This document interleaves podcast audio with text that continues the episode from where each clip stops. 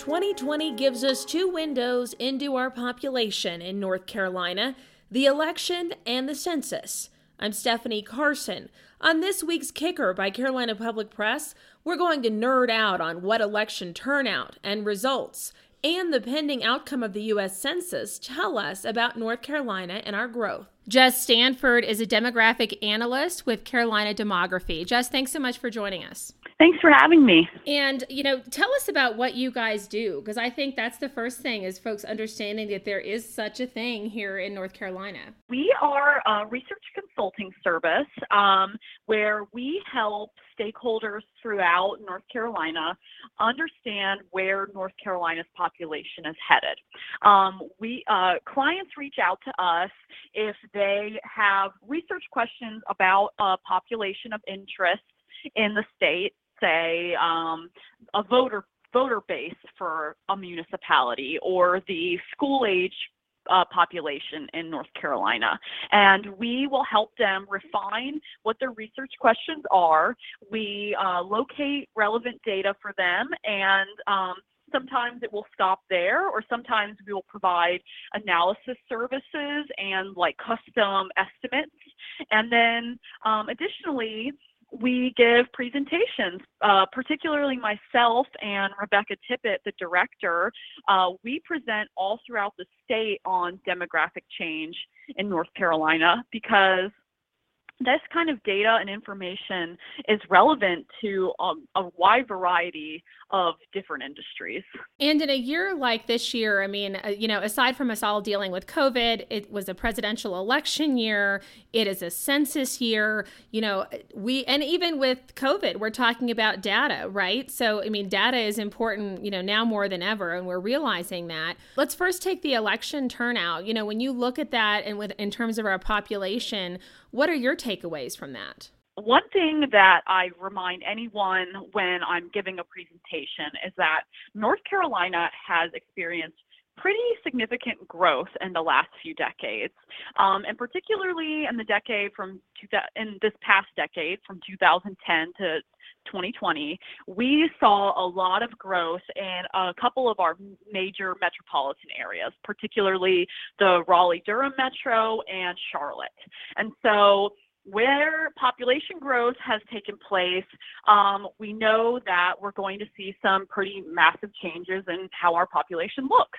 Um, so there have been shifts in um, how different counties and municipalities vote. There have been changes in the racial and ethnic composition of the county um, and the educational attainment. Um, and so it is definitely, and this population growth is also driving some of the new industries that we're seeing emerging in North Carolina, um, particularly the growth of the banking sector in Charlotte and the tech sector in Raleigh. Um, so population growth has really changed how North Carolina looks and how it operates. Um, and that has been relevant with regards to both the census and the election this year. There was a lot of discussion with the election results that there was a change in behavior with voters out of concern of COVID. Folks were sending in absentee ballots. Um, that certainly shifted how some of the election results were reported and received, and some of that pacing. You know, is that something of interest to you from from the area you study? Yes, that was definitely of interest to us. Um, like you mentioned, absentee ballot requests were they skyrocketed in um, the the weeks leading up to the election. Um, significantly higher than they have been in the recent election years. Um, really record breaking numbers. Um, and then also, outside of just COVID's impacts on the election, this has been um, a very highly engaging election in general. We saw both Trump and Biden received um, over a million more votes nationally than Trump and um, Clinton received in the previous 2016 election. And within North Carolina specifically, we saw that in the data on voter registrations. Um, starting in June of this year, voter res- new voter registrations um, on a monthly basis outpaced both the registration counts for the 2016 presidential election and the 2018 pres- uh, or midterm election. So what that means is people were really uh, getting out there to, in order to vote. Um, leading up to November, uh, the, the most recent election.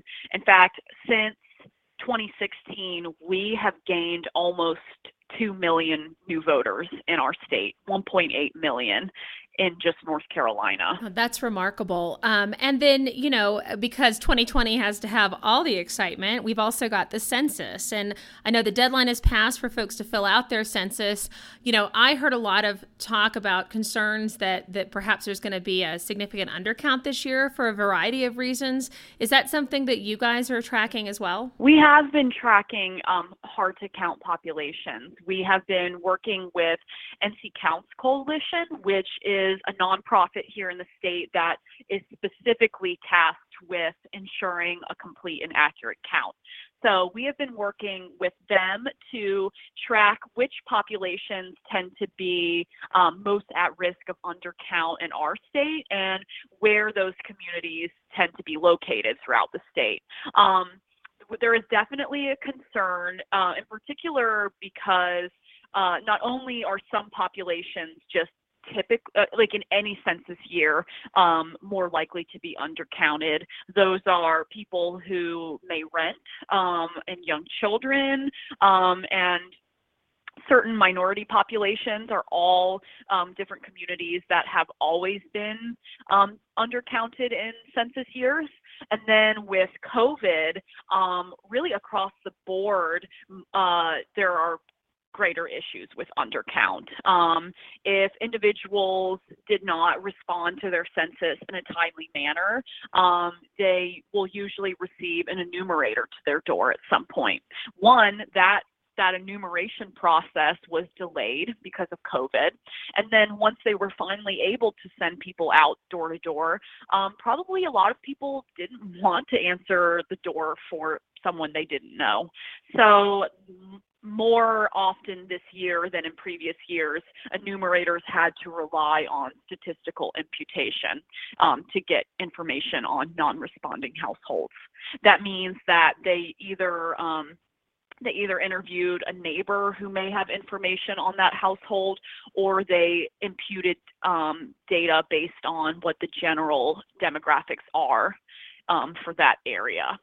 So um, yeah, there there are certainly some data accuracy concerns, and um, it's it's really worrisome because the communities which most benefit from being represented in the census and who um, benefit from the federal programs that are tied to the census, they're also the communities most likely to be undercounted. And we've done a show actually with NC Counts not too long ago and spoke with them about the importance of some of this data. Um, but it's used, I mean, I think many of us know that it's used for allocation of federal and state resources, um, also for the drawing of legislative and congressional lines. Um, but there, I'm sure there are other uses for this information that, that are important over the next decade. Outside of money and power, which are the two biggest reasons to recognize the importance of the census, uh, we also use that data for economic growth and data and research. Um, so for example, look at the Research Triangle Park in Raleigh. Um, that in, in, order to attract new business headquarters to um, to locate to the park, um, we'll use oftentimes we at Carolina Demography will provide data to different organizations to show that um, our area is is a really suitable and attractive place for new employers and new employees. Um, so I personally supplied data to Research Triangle Regional Partnership to show how our metro area compares to some of the metros we, they consider to be competitors, like Austin, for example, or New York or San Francisco, because at this point, um, our metro is attracting the same kind of tech jobs and this highly skilled workforce, and we want to see what sets our sets us apart. And so, as North Carolina continues to um, attract new in migrants to the state and attract new companies, um, we use that census data to show why they should locate here. And then, of course, um, in my line of work, we use census based data every single day, um, whether it's directly derived from the decennial census or there are other products that are more indirectly tied to a census count. It's super important. When do you expect to have your first dump of data? So, we are concerned that with COVID and the changing deadlines um, with the census count, that there will be some issues with uh, data release delay. Um, but we are hoping to see that in about a year's time. And I know time will tell and you're looking for the for the data to know this, but are there trends that you're expecting to see? I believe that we will absolutely see the our population growth reflected in the count and we will see um, changes so one thing that's only released every 10 years is the share of the population living in an urban area. And um, at, from the 2010 census, about uh, 68% of North Carolina's population was living in an urban area. And I expect that to definitely increase, at least somewhat, um, because much of the population growth is in those metro areas. Um, also, I expect to see um, the the changes reflected in our racial and ethnic composition. We have had really um, fast growth for our um, Asian demographic group. Individuals who identify as two or more races, as well as individuals who identify as Hispanic. So those three groups are most likely going to comprise a larger share of North Carolina's population than they did in 2010. Um, and in general, I think we will see that population has declined in our more rural areas um, in conjunction with this uptick in urban growth. And I'm curious, and you, you may or may not have the background on this, but how do other countries handle? Uh, do they have census as well, or how do they collect this data? Uh, to my knowledge, many, uh, most Western European countries, if not all, have the census. So I don't really know how they conduct theirs, but certainly um, population data is available for most countries in the world, and you can access that. Um, online. So I assume that some kind of census process is going is undergoing, but I don't know the particulars. I would like to know also what the um, what the timeline for the census taking process is in other countries. Do they do it um, every 10 years like we do, or do they do it on a more uh, frequent basis? I think that because our our census is only taken every 10 years, we are a little slow to take on new like technological adaptations, like you say, the online census. Um, and I think that may limit us in some ways. After asking Jess about how other countries handle the census, I did some research about how European countries handle it, and the short answer is it's complicated. Some countries, like the United Kingdom, handle it in a similar way that we do. And actually, comparatively, the US and Canada have simplified their census process. But other Northern European countries do a register based census, meaning that the government analyzes data already collected by government agencies versus polling the population. France does a rolling census, dividing up regions and polling them one at a time over a five year period. The other thing that strikes me is I feel like we just now got our congressional district maps resolved after the 2010 census, and here we go again. It'll be very interesting to see because, based on the growth that North Carolina's experienced in this past decade, we're slated to gain at least one seat in the House of Representatives. Um, it probably won't exceed one seat, but um, that is that's going to change what kind of political representation we have federally and then it's it's really going to shift representation at the state and local level. Well, thank you so much Jess for joining us. This is interesting and it's not something I think a lot of us spend a lot of time thinking about. I know you guys do, um, but it's good to know that somebody is. yeah.